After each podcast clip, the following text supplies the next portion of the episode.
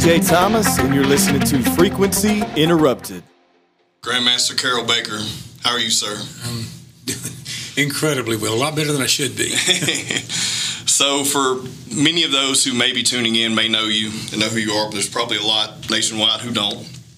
Um, for me, you are someone who's been in and out of my life, um, mostly on the fight spectrum. Um, for my days way back when, when we first started training and didn't know what the hell I was doing. And um, you're a world-class trainer. You've trained multiple people in M M A, boxing, kickboxing, um, karate, full contact. I mean, just to, I mean, in a nutshell, let's just talk about, you know, how you got into that before we go off into our tangent on okay. each other, I guess. Well, I, um, I was part of a low-income program that Shreveport offered at the Salvation Army Boys Club. Uh, and for a dollar a year, a school bus would pick us up at Claiborne Elementary School and take us downtown to the Boys Club. And you could do anything there for that dollar a year. And uh, I was I was looking for the trampoline room, and there was a girl giving us an orientation to it, a bunch of kids, you know, I was seven. Okay. And uh, this is nineteen fifty-nine. Okay. And uh, I said, I have to go to the bathroom. And so I went in. When I came out, she said, we'll be in the trampoline room. When, when I came out, there were two doors. Both the words started with a T, and I couldn't spell trampoline. And the other word, I didn't know what it was. And so I opened the door, and it said Taekwondo. I found out later. And when I opened the door, there were these six adults dressed in these pajama-looking things. And I'm I'm uh, one thirty-five, one thirty-six pounds. I mean, I could, you cut my arms and legs off, and I could roll. Oh, so you're okay. So you're a fat kid. Okay, I was a fat kid. And uh, this is nineteen fifty-nine. I'm not endorsing anything that I'm about to share with you, but I'd like to share with you how it molded my life. There was a, a black guy there teaching the class from Barksdale Air Force Base. Back in the day, uh, blacks rode in the back of the bus, or the trolley, we called it, and the whites rode in the front. Uh, there were some restaurants blacks were not allowed in. Some they had to go in through the back door. And if they saw you, even a kid, I mean, it could be a seventy-year-old man who's paid more dues than I'll ever pay, and I'm seven, but instead of saying, how you doing, Carol? It was, how you doing, Mister Carol? It was always formal. Well, somebody forgot to tell this guy that, okay? And so he he looks over at me, he said, you're late, get in line. And I'm thinking, okay, well, I'm late for what? Yeah. So at the end of class, I go through the class with everyone, and he kneels down in front of me. He's bowed up. He's built a lot like you. He's got a big chest and shoulders, and you can tell he definitely trains every day. And he kneels down in front of me, D J, and he said, son, you have so much potential. And it changed my perspective of who I was and who I wanted to become.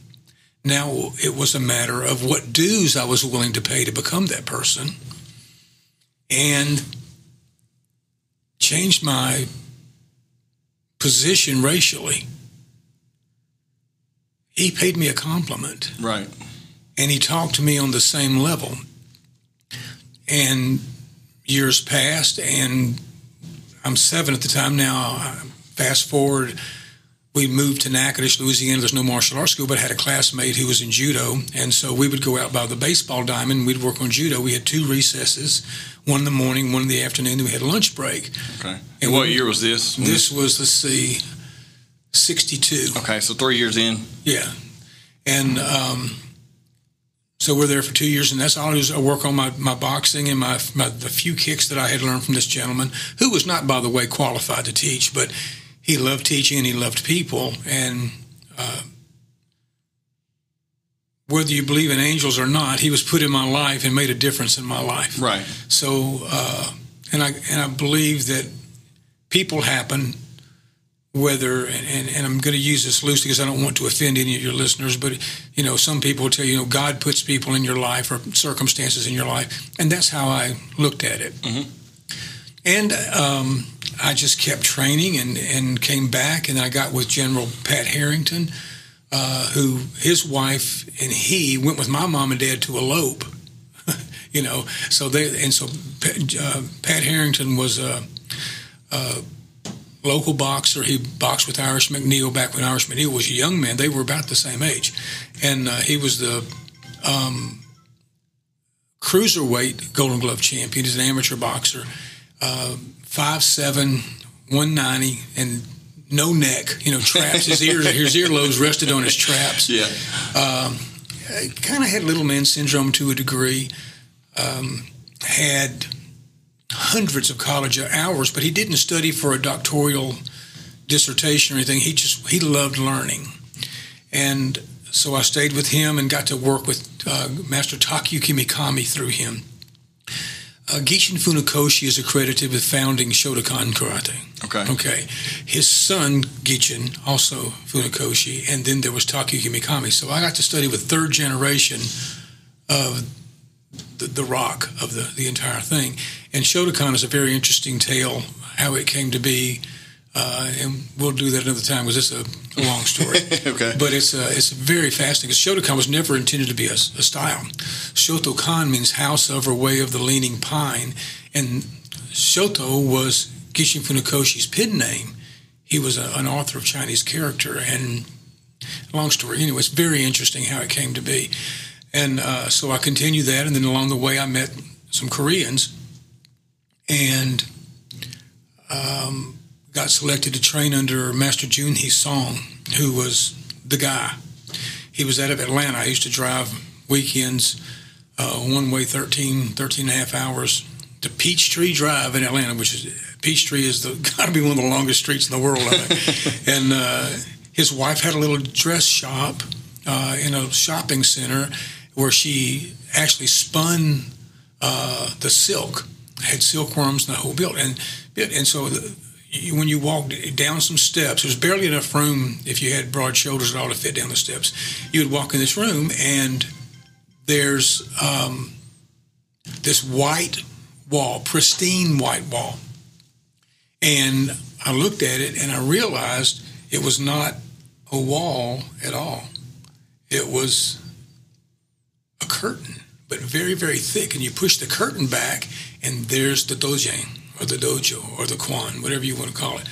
And it was super cool, white bags and uh, mats, and it was just, it was like a Bruce Lee movie, you know, come alive. This, but this was before Bruce Lee. And um, he had this big vase that was uh, black, and in the vase were these white stones. They were real smooth, and that's where he drove his hand in, his Spearian thrust to condition his fingers. Okay. And uh, he's the only person I've ever seen that could take a glass. They used to have a six-ounce glass Coke bottle, and he could, what's called a suto, or shuto, knife-hand strike, and he could chop the top of the bottle, break the glass. I've never seen anybody that's do insane. This. I, I never could that's do insane it. To think about now. And uh, so I got it really involved, and I started studying Korean medicine, and working with the monks and the grandmasters so that I could I, fighting never really interested me that much from a sport concept. Uh, I knew what I was capable of on the street, and that was enough because back then M M A didn't exist. Right. And uh, Muay Thai hadn't really hit here well, so it was just kickboxing. But people had, you know, fast forward five years, and all of a sudden the Bruce Lee movies are out, so they believe. You know, oh, if you do that, you kick somebody one time, they're going to die. Yeah. Well, you know, not the case. Uh, so you couldn't get insurance for kickboxing. At the time, the only place that we knew of was in Denver allowed it, and then Atlanta.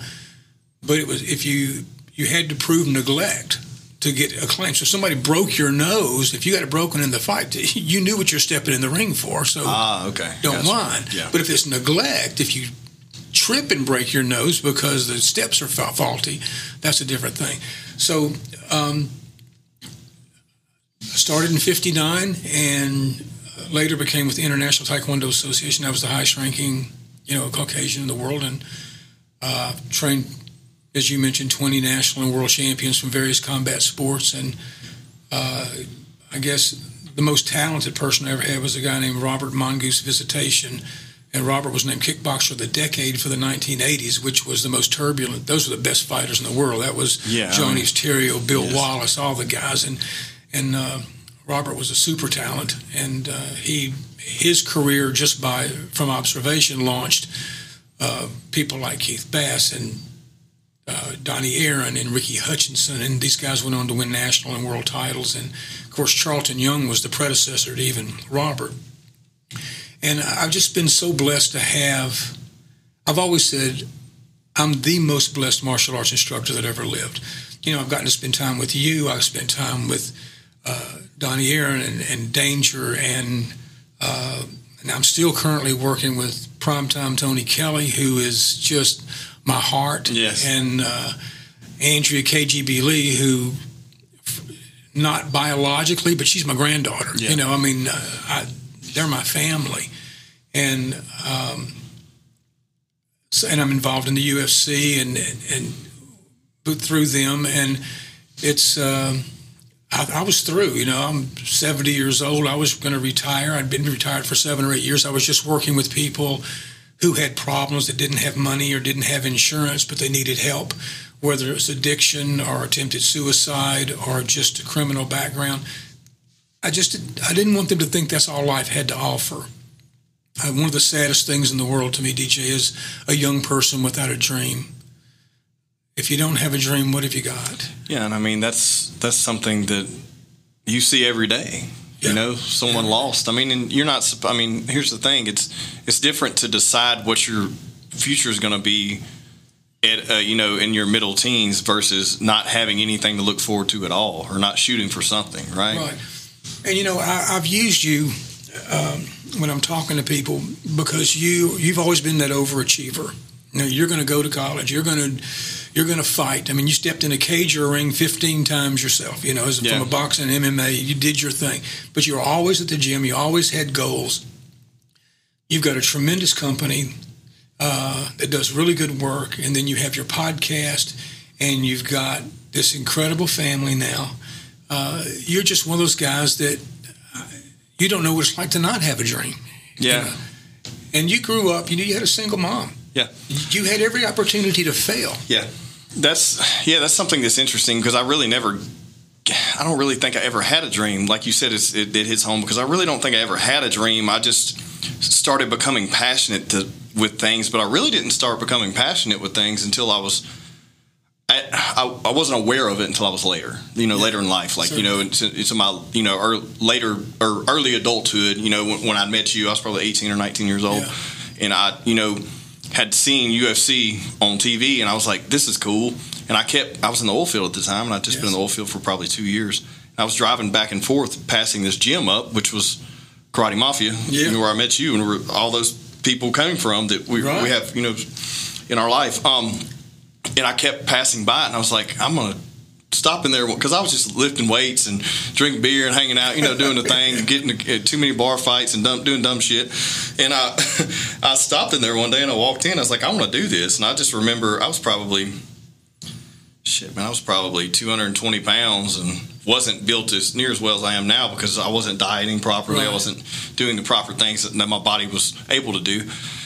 And um, I just remember walking in and Donnie saying, all right, let's go. You're going to fight at one eighty-five. And I just looked at him like he was crazy. I was like, yeah. man, I hadn't been at one eighty-five in five years, you know. It's just crazy. But then, and then it just snowballed into all this, you know, all these people that I've come in contact with over the years, including, you know, you being, you know, the most prevalent one, I, I feel like, because everyone has come, just come to pass with you and you've had some kind of dealing in their life, you know, whether it be, you know, just coaching them through, you know, emotional hard times or physically training them or whatever it may be. I mean, I remember a seminar we had. You may not remember this, um, and you might, but I'm sure you've done a lot. A lot but we we had a seminar one time in the gym, and it was probably a few years into training, but we were all there, and I remember it was around Christmas time, and we all just sit down and connected, you know. Yeah. And I don't think we'd ever done that as a team. Like, you know, we connected spiritually, I feel like. Yeah. And um.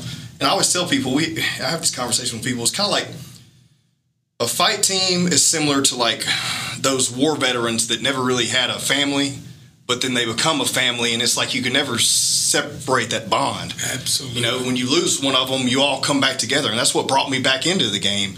You know, had we not j- lost Jeremy Moore, which, you know, was an amazing human being, and okay. one of the best guys I ever known, it wouldn't have brought me back into it, because I feel like it did, because I was so far away from it, and then it brought me back in, and now just it's everywhere now, you know? Yeah. Well, Jeremy was and should be remembered, so I'm glad you brought his name yeah. up. He's a tremendous fighter, too. Yes, he was an amazing fighter. But just a wonderful... Horrible nickname. He had the worst nickname, the Badger.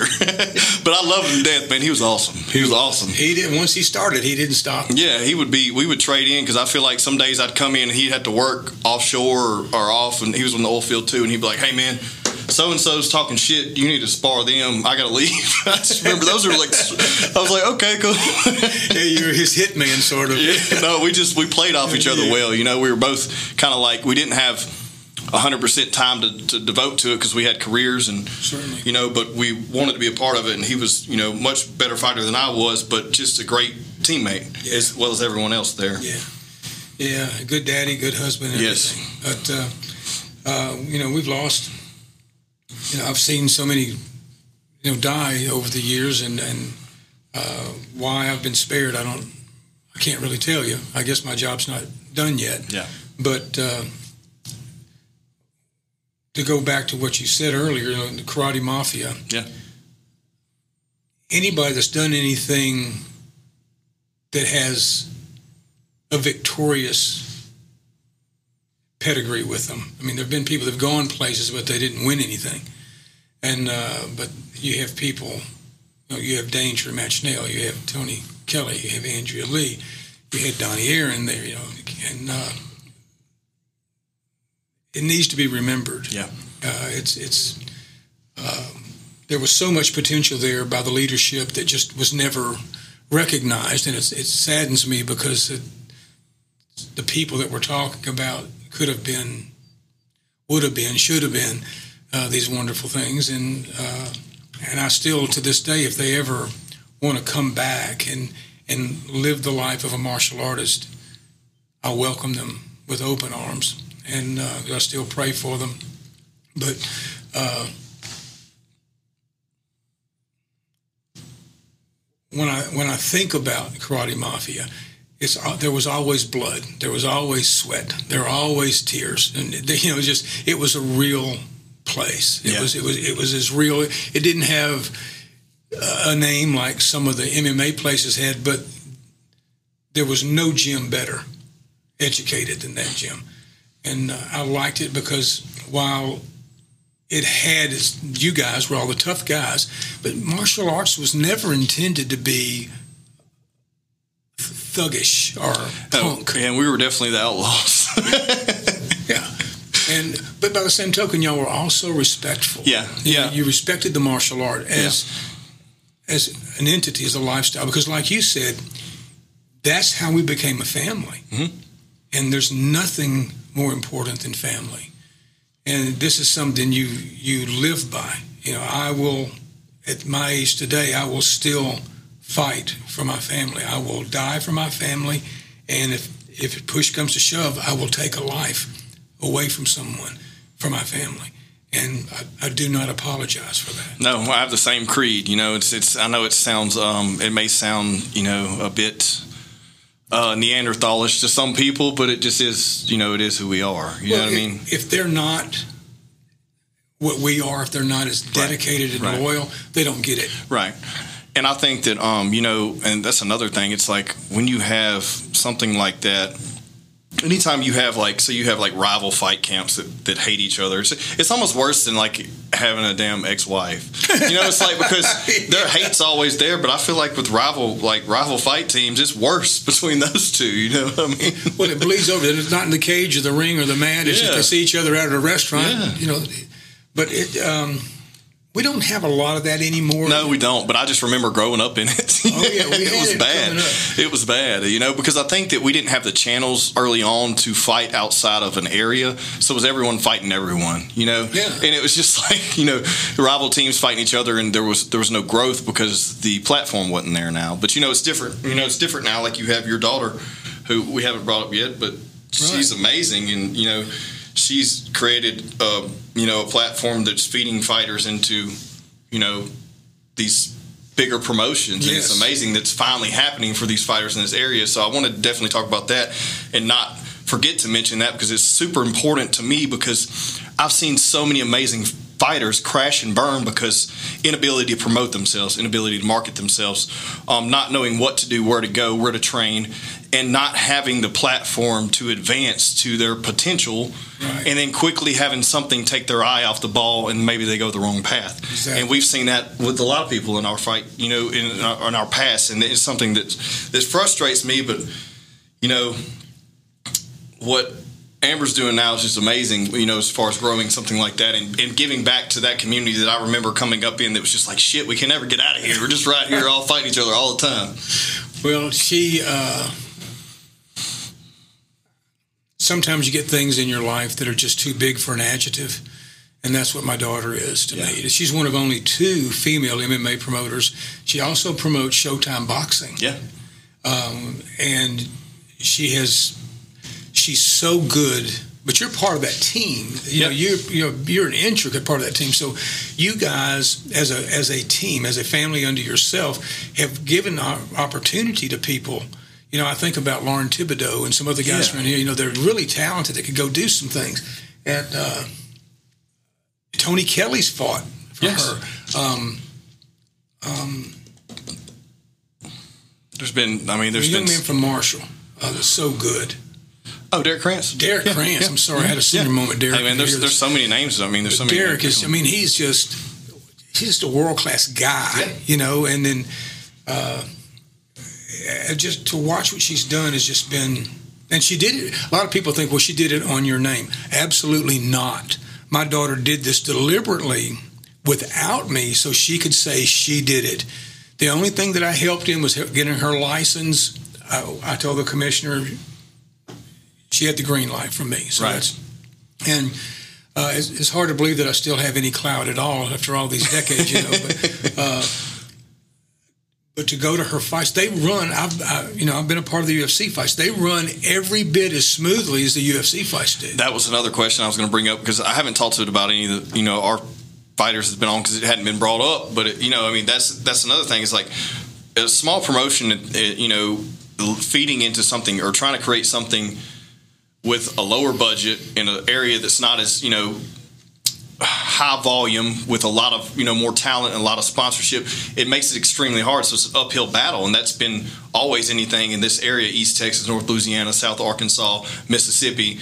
It's like there's been a pool of amazing fighters. I mean, we've named a bunch already, and there's been there's been so hard to get over that hump, and you know now it's here. So it's just it's something I you know I just you know, and we can move on to something else. But I just did not want to get off this show without mentioning that, because I, I feel like I'm proud of I'm proud to know you. I'm proud to know her, and I'm I'm really thankful that to be involved with this. But it's awesome to see something finally happening in this area and promoting and, you know, feeding people to, and directing people where they need to go, right. you know, instead of them getting lost in transition. We all just picked up a new casino in yeah. Marksville or something. Show's January twenty-eighth, I believe. Yeah, January twenty-eighth yeah. coming up. That's going to be a good show from yeah. what I hear.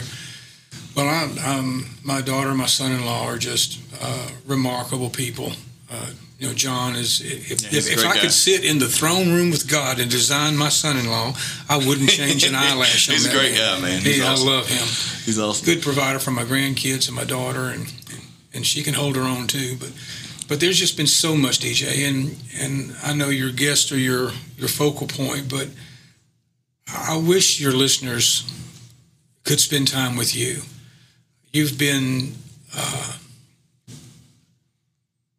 I know we try to stay away from politics and religion, and I don't, I'm not trying to be religious, but no, it's fine. I mean, but uh, you've been just such a blessing. You know, I, you're, this is the kind of guy D J is for you guys that are listening and have never met him. If it's two o'clock in the morning and I have a flat tire, if I call D J, I don't care where he is, he's got my back. Yeah, and I mean, I, more than likely, if I, unless I don't hear it. But yeah, if I'm if I'm awake, we'll damn sure figure it out. But he's. Uh, He's that guy, and, and I would do the same for him or his wife or his family. Um, he's just a very dedicated individual. And this show, this podcast, he's bringing to you because not only for the guests, but he wants you, the listeners, to have subject matter that's interesting. So he has an array of topics and guests, and I think you have Tony coming on soon, don't yeah, you? Yeah, I, I just need to get with him. We need to line up a date. But yeah, Tony's coming on soon. I just had to let him get his win in and out the way and celebrate, and yeah. we'll get in here. We'll I don't want to. I don't want to mess with that. Uh, you know, I don't like that pre-fight. Yeah, I like to get it afterwards, so I don't. You know, no but, distractions. Uh, I understand. This is a. I, I, I've been a fan of yours for so long as a young man, watching you grow into be who you are today. I'm so very proud well, of man, you. I, I appreciate it because that means a lot coming for you. I, I don't. I mean, I'm still trying to figure out what I'm doing in life, but I think we all are. You know, I, I think I tiptoed on, in a lot of things, but there's been so many people that we mutually have you know, have in our life that I just think are doing amazing things, and I'm yes. just proud to be a part of any of it. You yeah, know what I mean? Me too. I, that's how I feel. I, I get to still teach. You know, Andrea and Tony's uh, kicks have come such a long way, and their balance and their striking. I don't know if you saw Andrea's. I'm sure you saw oh, Andrea's yes. fight, oh, yes. but. Those teep kicks, you know, the solar plexus draws the hands down, and then the poor girl ended up, you know, she, she walked out of the cage but was carried out of the building on a gurney. You know, Andrea really did a number on her. And, and whoever Andrea fights, that's going to be the same result. And Tony, the first, they were talking about Tony's fight when he fought Randy. He's a wonderful human being. Randy Costa's just a great guy. Uh, and I want him, I hope all of his dreams come true. He needs to be a model or a soapbox, I mean, soap opera star. He was a good-looking kid, got a million-dollar smile. But first time Tony kicked his hand even, he he didn't take a step forward. Mm-hmm. Uh, So there, we really spent, we did thousands and thousands of kicks in this last And game. That's another thing I wanted to bring up. We talked about it briefly last time I saw you, but like, well, this is way before the fight. But it's like Andrea and Tony are such amazing fighters, and Andrea has always been able to bang, but Tony can crack. And like, I remember sparring Tony, and I was a good seventy pounds bigger than him, and he would whoop my ass. And and taking that, taking all that skill and you know power, and then you know just fine tuning it, and then putting in the the martial arts into it, and you know, and not only making it effective but beautiful at the same time. I just I think it's amazing what y'all are doing. Well, thank you. He's uh, I don't know if you saw he's he missed with a spinning hook kick, but yeah. if he'd have landed, it, it would have been yes. the end yeah. of everything. Well, Tony has come to me, and this is I love Tony Kelly, and and and uh, Tony marches to his own drum.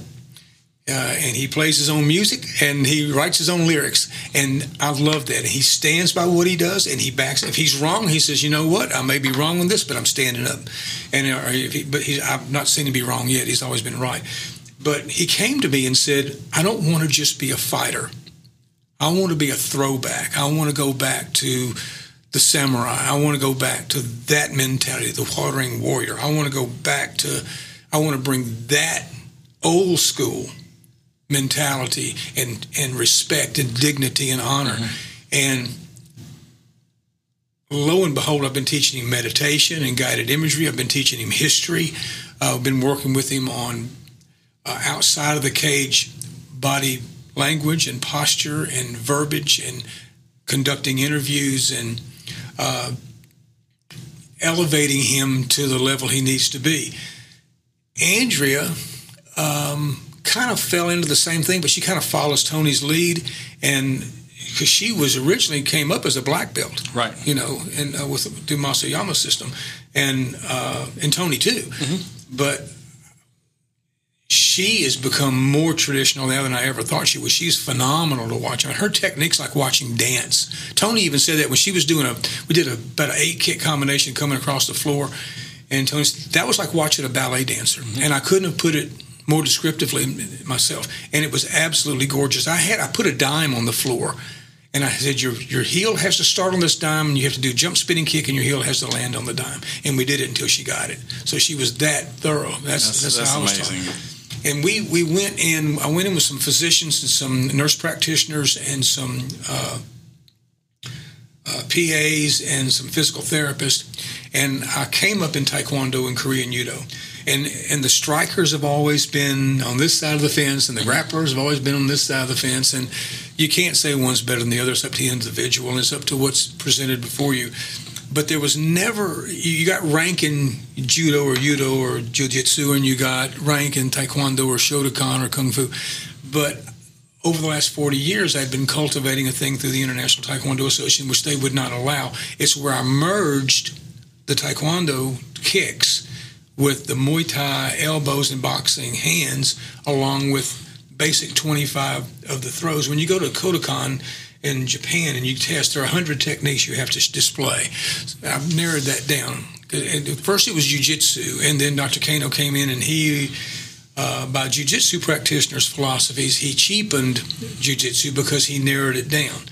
That he was a jiu-jitsu guy as well, but in his mind, he was making it more effective, more efficient with less. Um, So what we've done is we've taken those two worlds and we've merged it into a ranking system where you have to be able to grapple at this level and strike at this level and then merge the two together. And it's called American Martial Arts and Sciences, because I'm teaching not only the technique but the applied kinesiology. Kinesiology is the function of a muscle. Applied kinesiology is the application of that function. What do you do? Where's the fast twitch fiber? And so you break down the anatomical chart along with the psychological and sociological aspects of what's going on, and you're teaching the whole person. Um, Master Song uh, was killed in a car wreck two years ago, uh, but he, before, when, when I was his student, I'll always be his student. To this day, I want to say this, to this day, every morning, I have my morning prayer and meditation, and then I get up from that and I bow into him every single day. It's part of my prayer to be a better man today than I was yesterday, to keep him alive. But he used to say in his broken Korean, so forgive my impersonation here, you know, in life is like a baseball. In a baseball, you go two out of three at the bait, at the plate, you have a pretty good day. But in life, two out of three, not so good. Your mind, your body, or your spirit has to be one.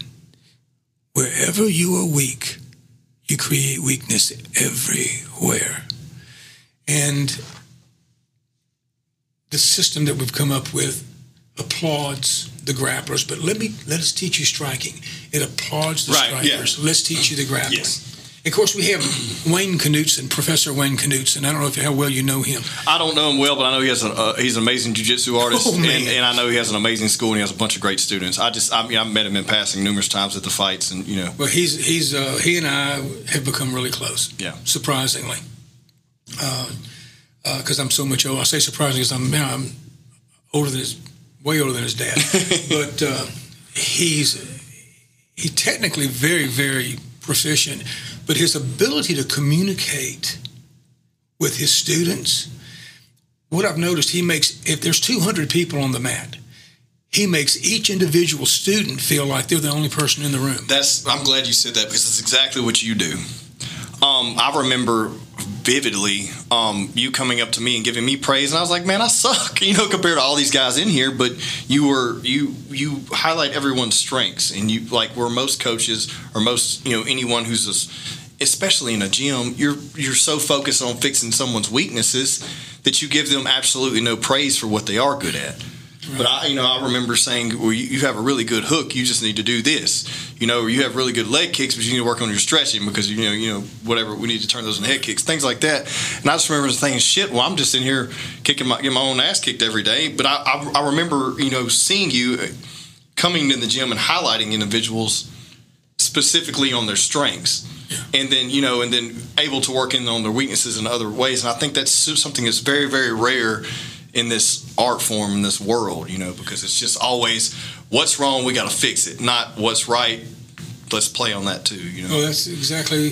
I use the the positive aspect of the technique as a springboard to segue into the criticism uh, without being critical. It's yeah. more critiquing.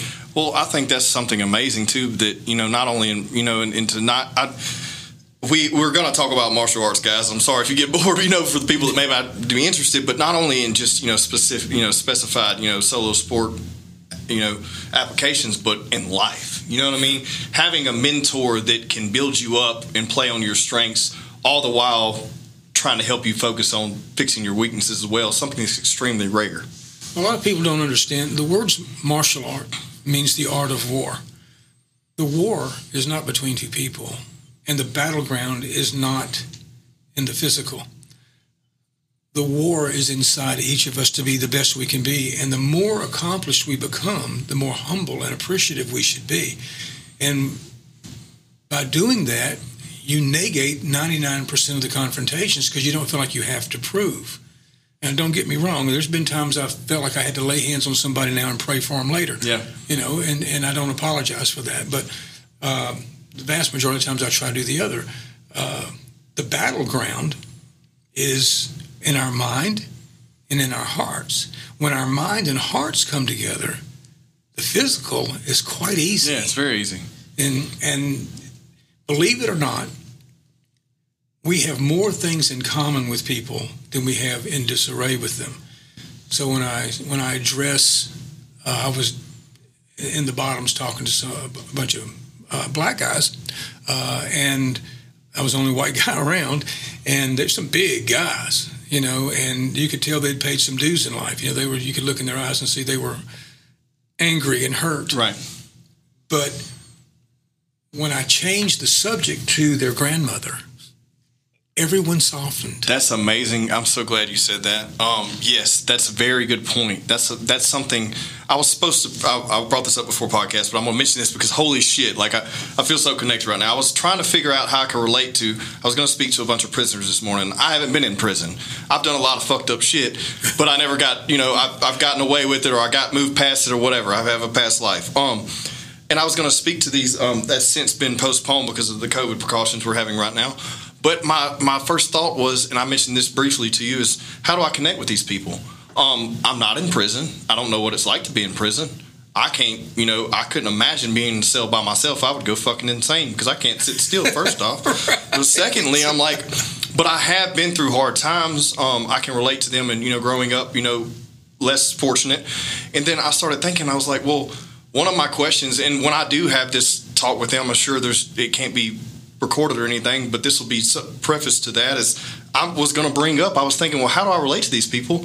I was going to bring up those things. I also was going to bring up, what do you think about? What is your first thought whenever you think joy?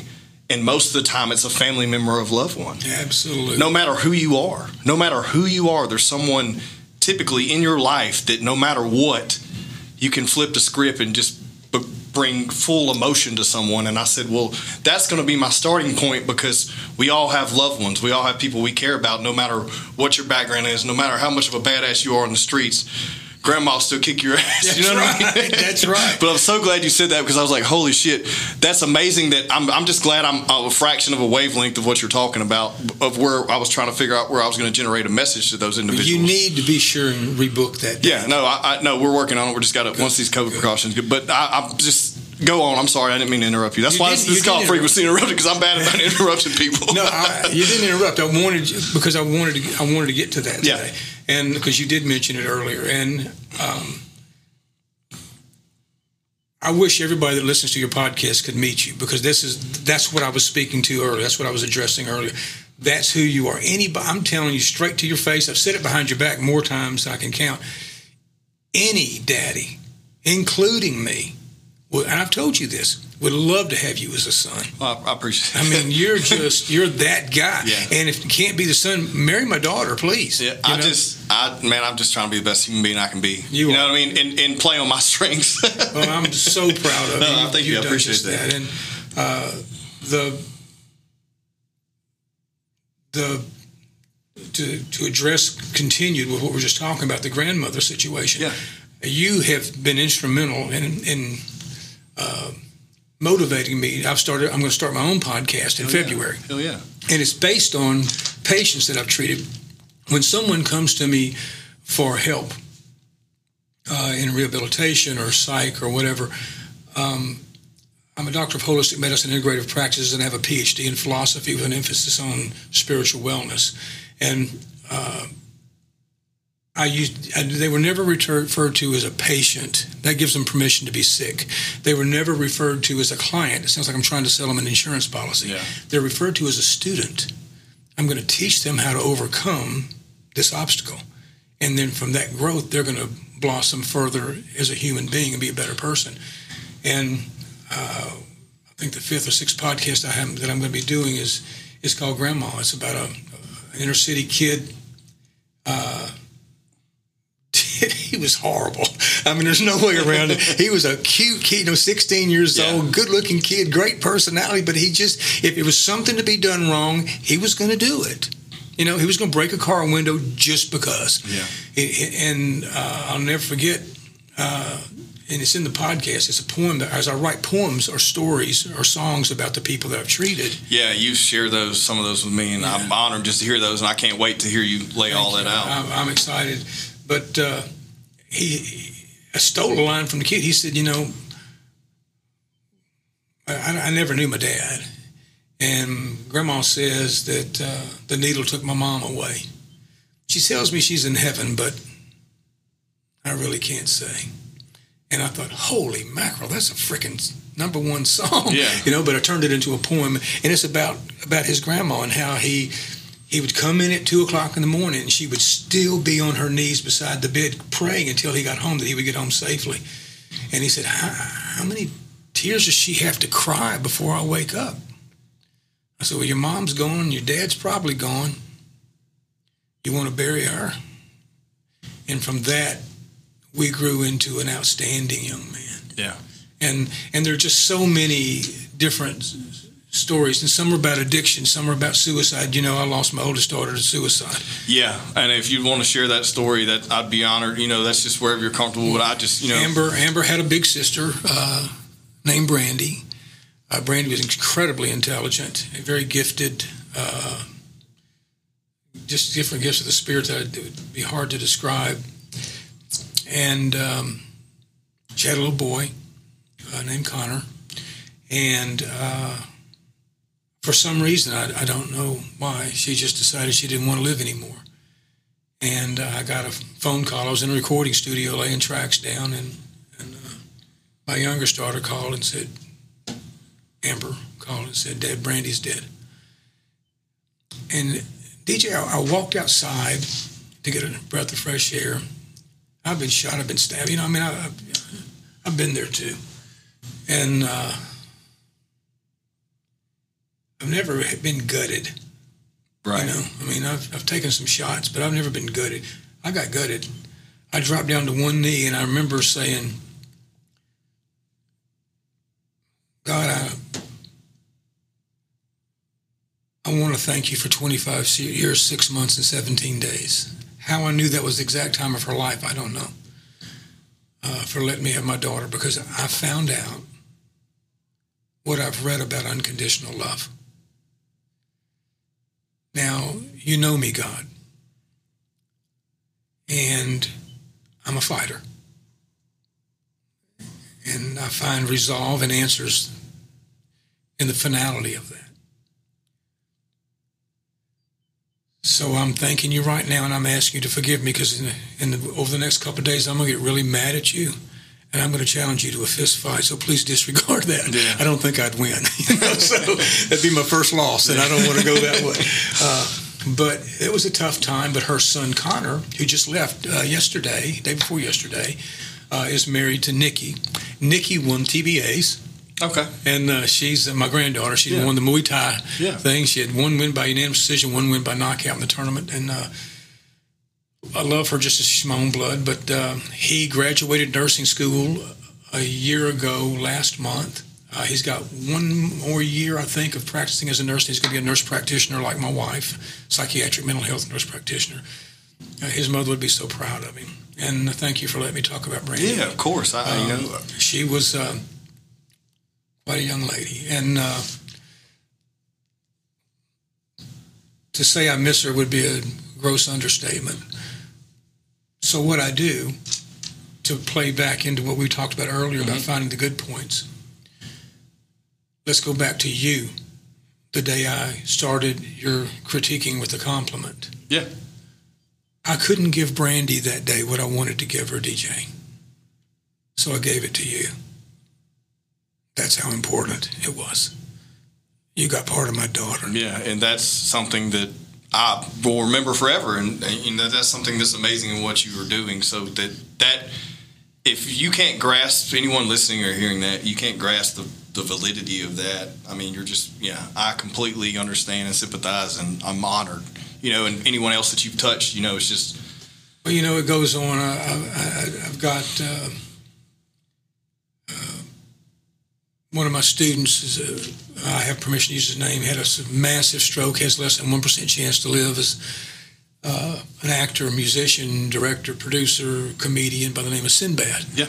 And uh, on his sixty-fifth birthday a couple of months back, he took his first step, and he took sixty-five steps. Hell yes. And I was there to, you know, with him over the phone to motivate him, and he's uh, very dear to me, his wife Meredith and his, his daughter and his son. He's got a grandson and a new grandbaby on the way. Uh, and, uh, you know, I've been used. You know, I'm, I'm a willing vessel, and I've been used to touch these people. And when people say things like, uh, I was introduced at a function recently as a living legend, I don't know how that happened. Uh, I said the exact same thing when I announced this podcast. I said, man, this is a legend, because you are to me. You know what I mean? And you are to so many. Well, I've been so blessed. You know, I've been able to travel around the world. I've consulted H B O, Disney. I've consulted the N F L on traumatic brain injury. I work with the Pittsburgh Steelers on closed-head trauma, vestibular rehabilitation. I've worked with, I've toured with the U S O. I've worked with Make-A-Wish Foundation, which was a double-edged sword. I mean, I, Jane Fonda called me, and they brought called me into Jane Fonda's ranch up at uh, Santa Barbara, which is, she bought a mountain and chopped the top of the mountain off, and has a beautiful place there with the softball field and. Uh, I think they called it Eagle's Nest. There was these two bald eagles on each side of the mountain, mm-hmm. and they had nests, and they would just fly. They were magnificent. And I got called in to speak for Make-A-Wish. These are terminally ill children. So they called me on Tuesday to go on Saturday. And when I got there Saturday morning, there were twelve children there. Three of the children had died before I got there. So this was in July or August, and there would be no December. There was no right, Christmas. Right. And one of the greatest moments of my life, I'll share two, but one of the greatest moments after I spoke to those children and got hugs, I had to walk around the side of the building because I couldn't hold it in anymore. I had snot and tears. Yeah, yeah. And I ran into, literally bumped into a little bitty man, five foot two, maybe one hundred pounds, a uh, little Jewish guy. And uh, he said, my name is Doctor And he gave his name. I'm a pediatric oncologist. I've been practicing for fifty years. The man had to be in his eighties. And he, his little bitty hands were so soft, but you could feel more than his hands when he touched you. Yeah. He grabbed my hands. He said, in my fifty years of practice, I've never been able to give a patient what you just gave those children. Well, that that was all I you needed. You really broke I down was then. gone yeah. then. Oh, I'm surprised yeah. I didn't pee on myself. I mean, I went down to both of these and just, you know, that kind of, yeah, that, yeah, you, yeah. you know, you just, you can't catch your breath. And, uh, and, and the other thing, when people think of, most people think of me as a martial artist, and uh, I've been doing it for almost sixty-three years. And I, it's not something I do part-time, it's something I do every day. Uh, before I get to the story, I was supposed to have died Christmas Day, uh, not this past, but the year before. When they told me I may not be coming home, I couldn't get up because I had tubes in every orifice. So I was lying on my back working my hand techniques, because if I'm dying, I'm dying out being a martial Damn artist. Right. Nobody's going to say I couldn't. And uh, I've always said, if there's if they ever said there's only one legitimate martial artist on the planet that can live at one time, it's me. Uh, and I'll stand and say that in front of anybody. And uh, so that's how important that was. And I was called in one time. Now, we're getting into martial arts sciences now, the martial sciences besides the martial arts techniques. I was called in. I've told you this story, I believe. Uh, African-American male was driving an S ten pickup truck doing road construction supervision. He was driving about ten miles an hour or less, telling his crew what he wanted to do. An eighteen-wheeler, the, the driver had fallen asleep, doing seventy-two miles an hour. That's what the speedometer was stopped on when the police got there. When they pulled the S ten out from under the eighteen-wheeler, it was four feet long. Gosh. And this gentleman was pinned inside, dead. Got him out, resuscitated him. On the way to the chopper, died, resuscitated him. On the chopper, died twice, resuscitated him. Got him to the hospital, laid him down the on the steel bed, died, and they said, he's gone. The nurse comes running out. He's breathing again. Go back in. Long story short, they come in, and he comes in with his with his wife, and I, I don't know if his parents came that day. His wife came, and two attorneys. And they said, we hear that you do things that other people can't. And I said, well, I look at things glass half full. Right. And I said, in fact, I look at the glass one hundred percent full, because it may not be full of water, but it's full of something else. So we're going to use all that to make the glass full.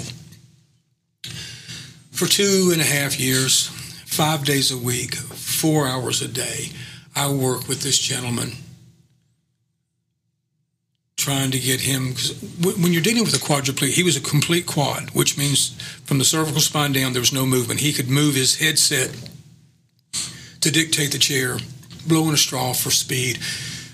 But what a quad wants, what a quadriplegic wants, is they want as much normalcy as they can possibly have. So when I spoke to him or anybody in a wheelchair, I always kneel down below them, so that they're looking down on me and I'm not looking down on them, because every, the world looks down on them. Exactly. That's amazing perspective just to even start off yeah. with that. Yeah. And um, I've shown you what the flexors and extenders yeah, have. Yeah, yeah, okay. Yeah. So um, I know the camera's probably couldn't pick it up, but um, there are flexors and extenders in your hand, in your forearm. I'll let you, they, they can okay. see the camera. Okay. I'll let you demonstrate. Well, you'll, if he'll relax his hand, what you'll see is when I hit an extender or a flexor, I'm going to hit a flexor on this, you'll see his hand come in.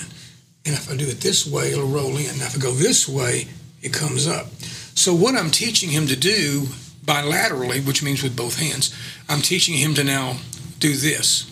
So then I would hit trigger points on the anterior deltoid just above the pectoral region, and this would clasp the hands together. So we got where we could clap. So now we put a cup in there. So now we work on elevation. So now he can drink through a straw. Yeah. So also he can eat a hamburger. Whoa. So he's starting to have a life where he was nothing in his mind. Right. Well, one day his parents are there, D J, and I've told you this story, so for the listeners, I hope they can grasp this. I had him tilt his chair back, and his parents were watching, and his oldest son, and I said, I called his wife by name, and I said, lay your chest on his chest. Because they said, you, so you've taught him to eat and drink. We're so thankful. I said, no, that's... That's what you think I've taught him. This is what I've taught him. As she laid her head down, her head on her head on his shoulder and her chest on his chest, because she was a tiny little thing, I said, go through the exercise. And he did. What I had done was I taught him to hold his wife again. Right. Man, you're going to make me cry again. So no, that's powerful. It really is. Um, the, the first time you told me that story and you were reading a, a poem about that too, I just about broke down. But it's, um, man, it's... That was the... In my sixty, almost sixty-three years as a martial artist, that's my greatest moment. And I've had many world champions and people I mentioned like Robert Visitation and Andrea Lee, Tony Kelly, all these people, Keith Bass, all these... you know, Charlton Young, and, and a guy that came up by the name of Johnny Spinks. Johnny was, oh, my God, if anybody should, should have never made it, it was Johnny, you know, and he was twenty and oh with twenty knockouts, prison ministry for twenty-eight years, led tw- a million people to God. And for those of you that are atheists, please don't turn off. I, I just was making a statement about that. Um, just a remarkable man yeah. and, and out of Dallas, Texas. But... Um, But in saying all those things, you know, helping that man, watching that man hold his wife, and uh, since he's not here, I'll tell you the rest of the story. I, you try stimulation uh, for blood flow and things like that. Well, one of the primary areas to get a response is genitalia. Right. So I gave, I didn't show them, but I told them right, what they needed right, to do. Right. And uh, and I said, if things function, then I want you to take advantage of it. And which would mean you would have to be, the female would have to be on top. Right. And um, they called me. No, they came in the next day. He wasn't supposed to come in. They came in. They drove in an hour or two hours just to see me. And I said, well, what, what, tell me what happened. She said, well, I did what you told me to do, and it worked. So I jumped on that sucker. And I said, well, good for you. And I, and I said, well, I said, I'm not going to ask you how that made you feel. Yeah. Which is, I said, but, and, he, and the guy said, well, I only lasted like a minute and a half. Yeah. And she said, that's forty-five seconds longer than you lasted before the accident. You know, so so uh, they, able to, they were able to oh, laugh. Man. So, um, D J, if, if I've ever given, if I've ever done anything that's helped anybody, you, anybody, I promise you, there's no way I could have given you or them what you all have given me. Well, you know, there needs to be more people like you. There really does. You know, um, it's just something that um, I've, I think I've learned that, and I've had this conversation with my wife because she's like, how did you go from being such a dipshit to getting your shit together? You know, just in aspects of life altogether. And I'm just like, look, man, I don't know. I just become, I try to become more selfless and less selfish. But I think it's just, it's very hard for people, you know, and I'm not, I'm hell, I'm still selfish a lot for a lot of reasons, you know, a lot of shit's still not perfect, but I feel like that the more, you know, and you mentioned, you know, to anyone who may offend about God, you know, it's not about, at the end of the day, like, I want to keep an open book here because I don't want anyone to be turned off based on someone's belief. It's the bigger message, right? Right. If you do good shit, good shit happens. That's right. And if you do bad shit, bad shit happens. At the end of the day, any religion will put that on a pedestal. Yeah. You know, no matter what your belief is. And it's like, the more bad shit you do, the more bad shit just keeps piling up. But if you can just slowly outweigh the bad with the little good nuggets, it eventually starts, you know, giving back somehow, you know. And it, it's never about money or anything else. It's it's more about pure energy, I think, you know. Yeah, it is. And, and I mean, you're a living example of that. You could have gone the other way. Hell yeah, I had plenty of opportunities to go the other way. All I needed was one little, just one little nudge because right. I was on the, the line. Well, there were some things that you said you're going to speak to these guys in prison.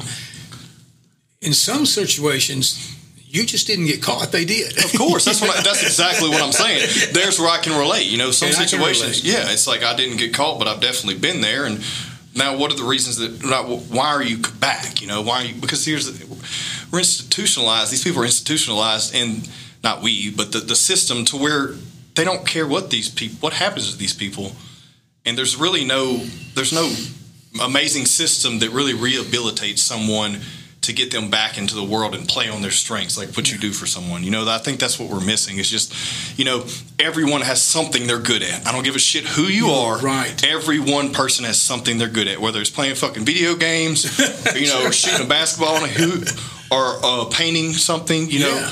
Um, you know, everyone has something, and if we can just figure out how to play on those things and just let those other things wash away, you know, I think that that's the bigger picture. Well, I, I agree one hundred percent. And a lot of the times when we do these things, and part of our martial arts training is the yin and yang, you know, and uh,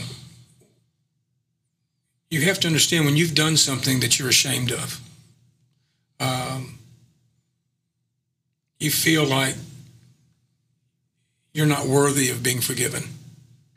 And so you walk into a situation where you don't expect people to forgive you mm-hmm. because you don't forgive yourself. So if if you believe in a higher power, whatever you call that, yeah. that higher power has the ability to forgive you beyond you. Yeah. So unless you're such an extreme narcissistic grandiose personality, you realize you're not bigger than that other higher power. No. So if if that higher power can forgive you, who are you not to? And and the and mankind that won't forgive you, don't worry about them. No. They're hiding their own junk. I think the biggest, the easiest black and white example of that is, you know, just going up into like the mountains and looking down or having an amazing huge structure right beside you at ten thousand feet that's another ten thousand feet tall and realizing how insignificant you are. You know what I mean? Like I, yeah. I, there's something so powerful that I felt over the past few years visiting places like that um, that makes you realize that everybody does messed up shit. At the end of the day, you're not perfect. You're never going to be. But, it, you know, if you can just try to focus on doing things better. But it, at the end of the day, everyone has their own problems, and they're not caught up on what yours are, and you're not that significant. You know what I mean? Like exactly. it's, it's it's it's negative but positive. It's like no one cares, but at the same time, like you're not that big of a deal, no matter right. if it's good or bad. Right, that's what I'm getting at. Exactly. It, it's that's a weird analogy, but that's just how I think of it, and everyone processes everything differently. But for me, it's just like. So what if I've done bad shit? So what if I do good shit? Well, bad shit never got me anywhere, so let's just focus on the good stuff. Well, I had a lady that you mentioned, the mountain, so it came back to me so vividly. Uh, she came to me just for a women's class I was teaching. And she had just lost her husband of thirty-five, forty years. You know, you don't know how to function but no, half your life. That's a life partner. And she went mountain climbing. I mean, mountain, not hill. And somehow she had service, and she texted me from the top of a mountain, and she said, I just wanted you to know, because I told her, one day you're going to reach the top of the mountain. One day you're going to reach the top. I was speaking metaphorically, but uh, she texted me. She said, I'm on top of the mountain you told me about, both physically and metaphorically. Yeah. And I'm looking down at all the things that seem to be such big problems. Exactly. That's like, what I'm getting at. And yes, I can't yes. even see them. Yes, yes. So exactly. I'm just augmenting what you yes, were saying. Yes, yes. Uh, you say it way better than I do. But yes, no, I completely, that's it. I mean, this is like those things are so insignificant to, to the are. bigger picture. You know what I mean? Well, and, and I hope by listening today that people understand that martial arts is much more than kicking or punching or right. Karaigoshi or Ippon Seonagi or Kimura. You know, it's it's a lifestyle, and, and if you'll give it a chance, and, and the, a lot, even the the M M A guys, uh, I wish they would give it a chance to be more than just that. I was when you're in, in, when you're at the U F C and you're in the back, you know, you're you're sharing a, a large dressing room with four, five, six other fighters, and there were coaches in there that are world-renowned coaches, and I'm not going to mention any names, but the technique that was being taught was as bad as I've ever seen. Okay. It was as incorrect as I've ever seen. And and it's because it's just about getting to the point. Exactly. You know, just throw this and then take him down. Or exactly. Just, and I wish they would let martial arts be everything it could be to them. Yeah. yeah. Speak to the journey, not the, yeah. the end goal. You yeah. know what I mean? Yeah. Like, what about cherish all that in between and figure out what makes that flow? And it, that's, that's funny you brought it up. There's something that um you were in Tony's corner that last fight, which is just a month ago. Um, by the way, Tony did a great job ending that fight. And didn't he do good? Beautiful. Um, and you told Tony in his corner, you were like, "You're the best. You're the best in the world. You're the best in the world." Um, hearing that, it's not, you know, it's different on that platform. But not only that, everyone else hearing that, you know, it's like even Joe Rogan mentioned it in the post-fight commentary. He said, "You know, you're." Your corner was saying, you know, you're the best in the world. And Tony was so hyped up, he didn't really, you know, go into the answering that question because, I mean, shit, he just want to find out. You know, it's hard enough answering any kind of interview when you're on well, endorphins. But he but, also, when Joe said that, he said, your corner kept saying, who's the best in the world? And he, yeah. and he thought Joe was asking him, who's the best in the world? Right. He said, I'm the best right, in the world. Right, exactly. He thought exactly. Rogan was asking yeah, him. Exactly. That's what it was. I, I knew there was a, there, but what I was, yeah, but that, you were saying that, you were, that's, that's what it was, you were asking him. And um, it's like, I don't know. It's just the the coaching patterns, and you know what, everything's just to the point, and, and it's a job. It's not. It's just beautiful what you guys are doing. You know, it's beautiful. It's you, you're appreciating the entire journey, not just looking for the end goal. Well, I don't, I don't make anything off of Tony and Andrea uh, financially, so and there's nothing wrong with people that do. Uh, but they. It allows us to have a completely different relationship. Yeah. Because I'm, I'm, as you know, Andrea's history, she has some really bad yes, stuff. Yes, of course, yeah. And I was there through all of it. Mm-hmm. And so the fights she has now are like eating a cupcake exactly. compared to what she's been through. So she's, uh, she and Tony, I have two fighters, and that's all I'm interested in because I'm, they're not just, they're martial arts students to me that happen to fight. Master Song used to always say, "You fight us. A monkey can fight." You know, that's what he used to always tell me. Monkeys can fight, and I'm thinking, "Yes, sir, they can." But uh, where's your technique? Where's your humility? Where's your honor? Where's your integrity? Where's your appreciation? He used to always say, "The one emotion we don't give enough of to one another as human beings is to be appreciative of one another." Mm-hmm. What do you like to address? What you just said. What do you appreciate appreciate about this person? Well, he's overweight, he doesn't bathe, he doesn't brush his teeth, but my Lord, can he play a video game? Yeah. you know what? Let's appreciate that. And if we use that as a catalyst, then for, we can say, okay, well, why don't you brush your teeth and I'll come over more often. Yeah. And then we'll teach you about showering, and then we'll change clothes. And oh, by the way, I'll get you on a workout program. Yeah. That's the way I address people with addiction that come to me. Empowerment. Yeah. I'll, I'll take them and say, okay, we're not, don't worry about we're not worried about your drug right now. Here's what I'm worried about. I'm, I'm going to teach you how to throw a jab. This is a one. This is a cross. This is a two. This is how you throw a three. And here, here's the weightlifting. Here's the anaerobic. Here's the aerobic. And the next thing you know, that crystal meth doesn't taste the same. Yeah. The thought of it doesn't get you excited anymore. That, that one thousandth rep on your abs, the excitement now. So if we have to transfer addiction for addiction, I'll take that transfer. And and I use what that's what martial arts is. It's, it's you're being a chameleon. Mm-hmm. If I'm dealing, with, I, I, I've worked with a guy that owned multiple car lots, billionaire. I've worked with people who were leaving where I was to go back to, and, and this is not an exaggeration, going back to a cardboard box under a bridge. They're treated exactly the same. Yep. Because this guy just buys better dope than this guy does. Yeah, you know? Exactly. But he's still just as much an addict. Exactly. And and I'm not gonna I'm not gonna turn him away. No, I mean, I, I, so that's what being a martial artist is supposed to be. Yeah, I think that I think that you know your overall outlook on everything is just it's. Look, this is the first of the year. Everyone's about their new New Year's resolutions and shit. I didn't want to talk that much about working out and getting, you know, everything in line and dieting right, because we talk about that shit a lot. With I've had multiple people on, you know, just that's their expertise. But it's more about, you know, getting your mind, your body, and your spirit aligned. And I feel like you're you're the professor at that. You know what I mean? Um, well, but at the same time, so here's another thing, because we we have we've touched on these subjects. You don't drink. You don't do drugs. You you don't you you smoke. live a very no smoke. You live a very very healthy lifestyle. And how long have you lived that way? I've never done those things. Exactly. So what I'm getting at is, you know, you just had a near-death experience last year. Do you think your willpower spiritually and then a com- combination of your body being so sound of never doing those things had something to do with that? Absolutely. Yeah. I, I mean, my uh, when I went in to see, mine was a urological issue, so I went in to see my urologist last week. Um He ran to me and hugged me, and he said, "He said, my God, you're back." You know, because people don't realize when I take my shirt off, when I, when I you know, what's there. Yeah. You know, and, and I, you know, um, when I put on a you know a U F C T-shirt, I almost ripped the sleeves out. You yeah. know, and and it didn't have to be that way. Yeah. You know, because I was, I mean, I was dwindling. I was.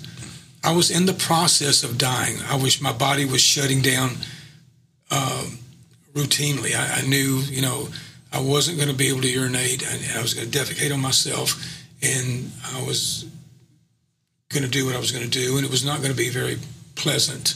You know, I was hoping they would sedate me mm-hmm. uh, so that I wouldn't have to endure as a, being a coward, I guess. Yeah. I didn't want to strangle on my, you know, I didn't want to go out asphyxiating. Um But there was something inside of me that said, boy, this is going to sound wrong. Oh, I wasn't going to say that. Um, I said, you're Carol Baker. You don't play this with anyone. No, I mean, no. I mean, it's you talking yeah. to yourself. Who gives a that's, shit what anyone yeah. takes you? I mean, that's that's you the know, truth. I got to be me. Yeah. I wouldn't trade that with anybody in the world. Yeah. You think I'm dying? Let me show you what happens. Yeah. Let watch and see what happens. And all of a sudden, my numbers started coming up. And the doctor came in and said, "Did we change anything?" I said, "No, this isn't you. So let's make it perfectly clear. This isn't you. You're practicing what you do. I don't have to practice. Yeah. I know what I've done. And so I know what the power of prayer is in my life. I know what I've been blessed with inside myself mm-hmm. that I can draw on. And um, I just said, you know what, not today. Because there was there was a moment that I thought, what's left for me? I've done everything. I've been around the world. Yeah. I've consulted first families. You know, I mean, White House. I've done. I've military leaders. I've done. I've done this thing. People who are in great power come to me to learn. So, who wants to come to a seventy-year-old papaw to learn? Nobody. And so uh, that's what I thought. Right. And so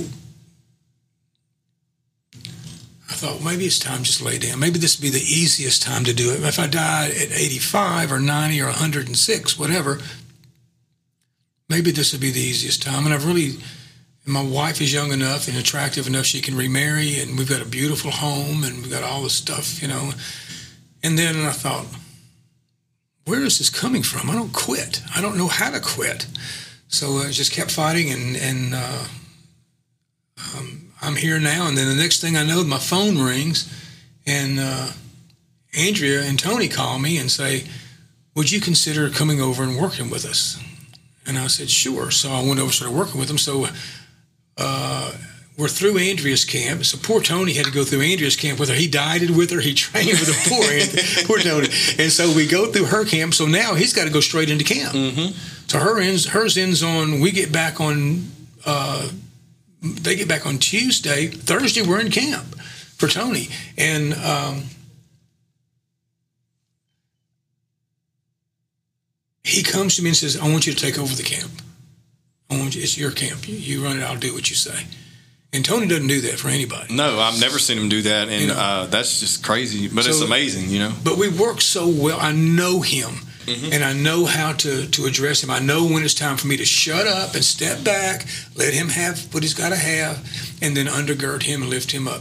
And the thing about and, and when you're in sales, uh, you they teach you to sell the sizzle. Don't worry about the steak. Right, is what I've heard. And so. With Tony, no matter what your sizzle is, you can't outsell that steak. Yeah. That boy's a real deal. Yeah. If he stays healthy, and if the U F C will give him his just dues, give him the opponents that he wants, in two years he'll have that strap. That's a that's a good point. I think that it's great too what these fighters are doing. Like um, Sean O'Malley, for example, he's picking his fights, but he's not trying like everyone else to go get immediately pick that champion. Right. You know, he's like, well, I know I can. This will be a good matchup for me and a good test. And if they see me beat this opponent, then I know I'll be next in line for this opponent, and then eventually I'll get my shot. And I think that's great that um, you know, that mentality seems to be working a little bit better, because it's like, don't. Everyone wants to fight the champion. That's the champion's job, is to get everyone's trying to kill him. That's right. The job. I mean, that's yeah. what you get when you inherit that yeah. title. You get that where everyone's chasing you. Everyone's everyone wants a piece of you, from media to someone trying to take everything out of your pockets to someone trying to take your belt from you. Like, that's what you get. So, along, like jumping, everyone wants the piece of that. Instead of yeah. doing that, pick your battles and, and work up the ladder the correct way and the most efficient way. I think that's a good plan. Well, that's, that's the, the purest definition of grooming a fighter. Yeah, he's being groomed, and yeah. they're doing it absolutely right. Um, our manager, Dave, who manages uh, Andrea and Tony, is doing the same thing. We're, good. I mean, is, is Sugar Shane on our radar? Yeah. yeah. Three or four fights down the road. Yeah. Not that Tony couldn't beat him today. I think Tony could beat him today. But that's not in Tony's best interest. Right. We need to, we need to make some noise, and we need to get Tony's stock up a little bit, mm-hmm. and then we get a payday. Yeah. And, and and Dave's doing a wonderful job at this. He's a, he's He's a strategist. You know, while I do the strategy for the cage, he does the business strategies. And that's what you got to have. You have to yeah. have a well-rounded, yeah. like a well-rounded team. You know, and everyone, that's what we have. Everyone playing. And, and we've shrunk our team down to where it's just Professor Wayne Knutson, mm-hmm. myself, and Tony training Andrea, or it's Professor Knutson, myself, and Andrea training, training Tony, or Tony training Andrea, whatever. And and then from there, because Tony's, I brought in a nutrition plan, and to be honest with you, Tony's nutrition plan blew mine out of the water. I mean, I mean that's just a full-on body awareness, and that's yeah, that's he good. Is there. I mean, he yeah. eats better than any human being I've ever met in yeah, my he, life. Yeah, they live in the neighborhood, and he came around the house for Halloween, and I was cooking this hog and all kind of shit. I was like, I know he had a fight going up. I was like, I'm not even gonna, I'm not even gonna, you know, insult him by offering him any of this food. I, after he left, I was like, shit, I should have offered just some of this, because I was out there cooking because the kids were running around everywhere, yeah. and I, I was like, I better not, because well, he was he couldn't have been over four percent body yeah. fat at weigh-in, and Andrea.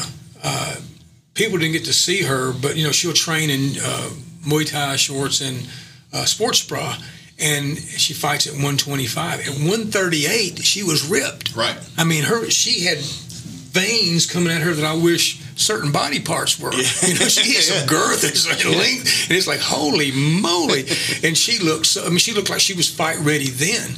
And, uh, Uh, so Tony's, we all bring what we bring to the table. You know, I, I bring technique and the judo, and when Doctor Uh, Professor Wayne Knutson brings judo and jiu-jitsu and the ground stuff. And the beauty of the way we've done this is Andrea and Tony are strikers primarily.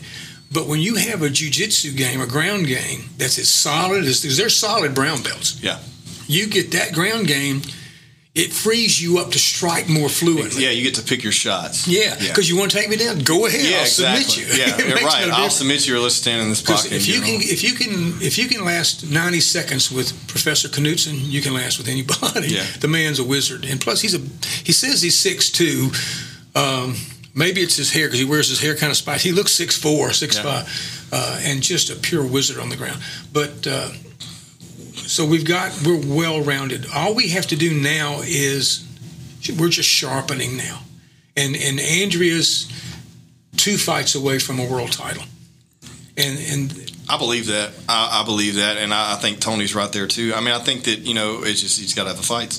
But I, I it's like, it's very interesting. That's what, like, we look at um, Oliveira, who just, like, made a, a ragdoll out of Poirier. And I was just like, gosh, you know, Poirier had him. It seemed like the first round. But, but what I was getting at is, Oliveira's been in the game since he was eighteen, you know, right. or twenty or something like that. But a long time, long enough now to where he's he's gotten so good. Now he's just sharpening those skills and double yeah. down on what he's great, you know, because he's an amazing. But he's been in the he's been in the bullpen with these guys for the past ten years, working yeah. on things that need to be worked on, figuring out what it is, yeah. and earning that right to a championship. Right. And he has a, he has a great coaching staff yeah. and, and corner, and they did a beautiful job. And, and I just didn't. I thought Dustin just didn't show up. No, I, I felt like he did in the first I, round, I and then at the second it just trickled down. You know, and, and who know? You know, at that at that level, I can't speak to that. I mean, I. I I almost shit my pants just speaking in a crowd of people, fifty, you know, like, but like, so it's, it's another level when you're, you get that high, to, that elite level to fight someone. You have to be there mentally, physically, everything. Well, not, no, I mean, no disrespect to uh, Dustin's camp at all, but I wish I could train him for a fight, for yeah. that fight. I think what I could do with his, with his kicks and his judo would reverse that decision. That, yeah, that dude is still a beast. He is a monster. I remember him coming up and training with us years ago. Yeah. Um, and just the dude would, gosh. Well, you know, he started out with um, Tim Crater. Yeah. Well, Tim Crater's first instructor was one of my students. Okay. Tim Crater's first instructor was Robert Visitation. Yeah, okay, yeah. And uh, uh, that speaks to how old I am. I guess, well, are you are you, you versed in uh, Kyokushin karate as well? Because I know that I'm was something. First in it. I, I, I never saw it ranked because okay. there was no one around. And because I mentioned that earlier on the podcast, I didn't give you your accolades for your for your taekwondo, but I knew you were well versed in that too. So yeah, and, and the Shotokan background. And, yeah, um, you know, it, a front kick's a front kick. You yeah. know, and a round kick's a round kick. It's just how well you execute it and how precise you are, and and the decisions. I, I used to do a demonstration where I would. Uh, uh, there used to be a, one of the original black belts. Oh, at Karate Mafia is a guy named uh, Russell Biggs. Oh, yeah. Remember I, Russell? I, had, I remember Russell. I hadn't seen him in years, but oh, he's, he's doing a great so kid. Well. Great kid. So, doing so well. He's a paramedic and, or I believe so, firefighter. Paramedic, paramedic, yeah. yeah. yeah. And, uh, but I was doing a demonstration. I said, no, here's a wasp. I want you to watch. When the wasp comes by, I'm going to reach up and I'm going to take only his head off. You'll see a little black dot fall, and you'll see his wings flutter, and then you'll see the body fall. So I did what's called a finger flick, and I took, just took the wasp's head off, and the wasp flew right in front of him and just and fell. I said, that specificity of technique, that's how you know you're in control. When you can do that, then you got it. You know, and uh, I thought he, his mouth was like, holy mackerel. But when you train properly, I mean really properly, not mm-hmm. by today's standards, um, it opens so many more doors than just what the technique is you're doing. It makes you know, like I used to do, everybody would do jump spinning kicks. Well, I did jump spinning kicks blindfolded in broken glass mm-hmm. to let, let it penetrate my feet. And I would kick a grape off a samurai sword, or I would do whatever Master Song would tell me to do um, just to show that I could do it. Because when I realized I could do that, then how hard could it be to get a P H D? Yeah, that's nothing. You can read a book. You know, I didn't. I didn't get my P H D in, in uh, philosophy until I was sixty-five. Okay. And uh, I just wanted to do something to challenge myself. And I knew physically I had hip replacement. Uh, I was having hip replacement. I had shoulder replacement. Um, my prostate's the size of Houston, you know, so uh, you just, you know, you do what you can do. So I, I went from, you go from the physical to the mental to the spiritual aspects of who you are as a martial artist. And um, I've been so blessed, uh, not to be redundant, but to have, you know, that Andrea and Tony thought enough of my knowledge to bring me in was a great blessing. That was one, what I, that's the last thing I was going to bring up when you finished talking about that, was that, you know, you come right off your deathbed into a new year training two fighters on the largest mixed martial arts platform in the world, and then working on a podcast and writing a book all in the same damn year. So you're not you're not even close to ready to give no. up yet. and, they, and both my fighters won by knockout. Hell yeah, you know, exactly. And, and I just talked to Robert Visitation yesterday, you know, and he's uh, I'm still you know I'm still claiming to be the most blessed martial arts instructor in the world. I can't claim to be the most successful or as far as wealth or anything like that, but no one can claim more blessings than I've had. Yeah. Well, I think we've got a lot more to talk about, but I think we'll wrap it up on this one. And I'm we'll, so thankful for having we'll me. Here do, I'm, I'm, look, I'm honored and I appreciate it. And um, before we wrap up, there's going to be a lot of local guys listening and watching this that are um, local fighters and, you know, guys from our past and, and new guys coming up. You got any messages or anything you want to drop a line to them? Yeah, you know, guys, please... Please hold on to your dream. The worst thing is to have a dream and not give it one hundred percent. Say you give it ninety-nine point nine percent and you lose a split decision. You're going to wonder the rest of your life. If I had done that one-tenth of one percent more, if I'd run that extra one hundred yards, if I had done that extra crunch, if I'd done one more round on the heavy bag, please don't give up on your dreams. I'm not going to give up on your dreams for you. If you're fighting, I'll come watch. Not that it means anything to you, but I'll be there in any way I can. Uh, please, whether it's fighting or not, whatever, if it's getting an education, if it's being a better dad or being a better son or daughter, a better mommy, be the best you can be. And know that you've given your all. That's one thing I can guarantee you. I will not die wondering what I may have been, because I know what I did. I know the dues I paid. I still train twice a day. Go out there and take what you want. You young fighters, seek knowledge. Make sure you're with the camp that's qualified. There are people out there that claim to be teaching that I don't know why they're teaching. And if you want to be a teacher, don't be so arrogant that you refuse to go learn from somebody who has true experience. If you want to be a teacher, go be that. Go learn. There's a student. You can't be a teacher until you've been a student. Yeah. So go do that. And there's there are a couple of places in town, um, but for the for the grappling stuff, uh, S M A A is really really top flight. Uh, the Compound is here. They've, I mean, there's several places. Uh, that you can go, but make sure you get with somebody. What are, what is their record as a coach? You know. In my kickboxing days, our record was we won eighty-nine percent of our fights and we won eighty-two percent by knockout. Mm-hmm. That's is that's the highest anywhere, unless you had one fighter that had one fight and won it. You know? Right. But um, get with an, get with somebody who can reach you on your level. Give it everything you've got. Don't go to bed leaving anything on the mat or in the cage or in the ring. Work out till you puke. I used to have to change clothes three times a day when I was working out because I would be soaking wet with sweat. But if you have a dream, no matter what it is, please follow it. Please educate yourself. Pay the extra dues, because the guys that are not paying the dues are going to be the ones sitting on the couch telling their wife, I could have done that, but I, you know, I gained sixty pounds. Yeah. Don't be that guy. That's, that's part of what's wrong with America. Come on, guys. We're the greatest nation in the world, and the only thing that makes us that is our people. Let's be the best people on the planet. You heard it. I couldn't say it any better. Thank you so much, sir. Thank you. I appreciate you. It's my blessing, I assure you. Yes, sir. All right, everyone.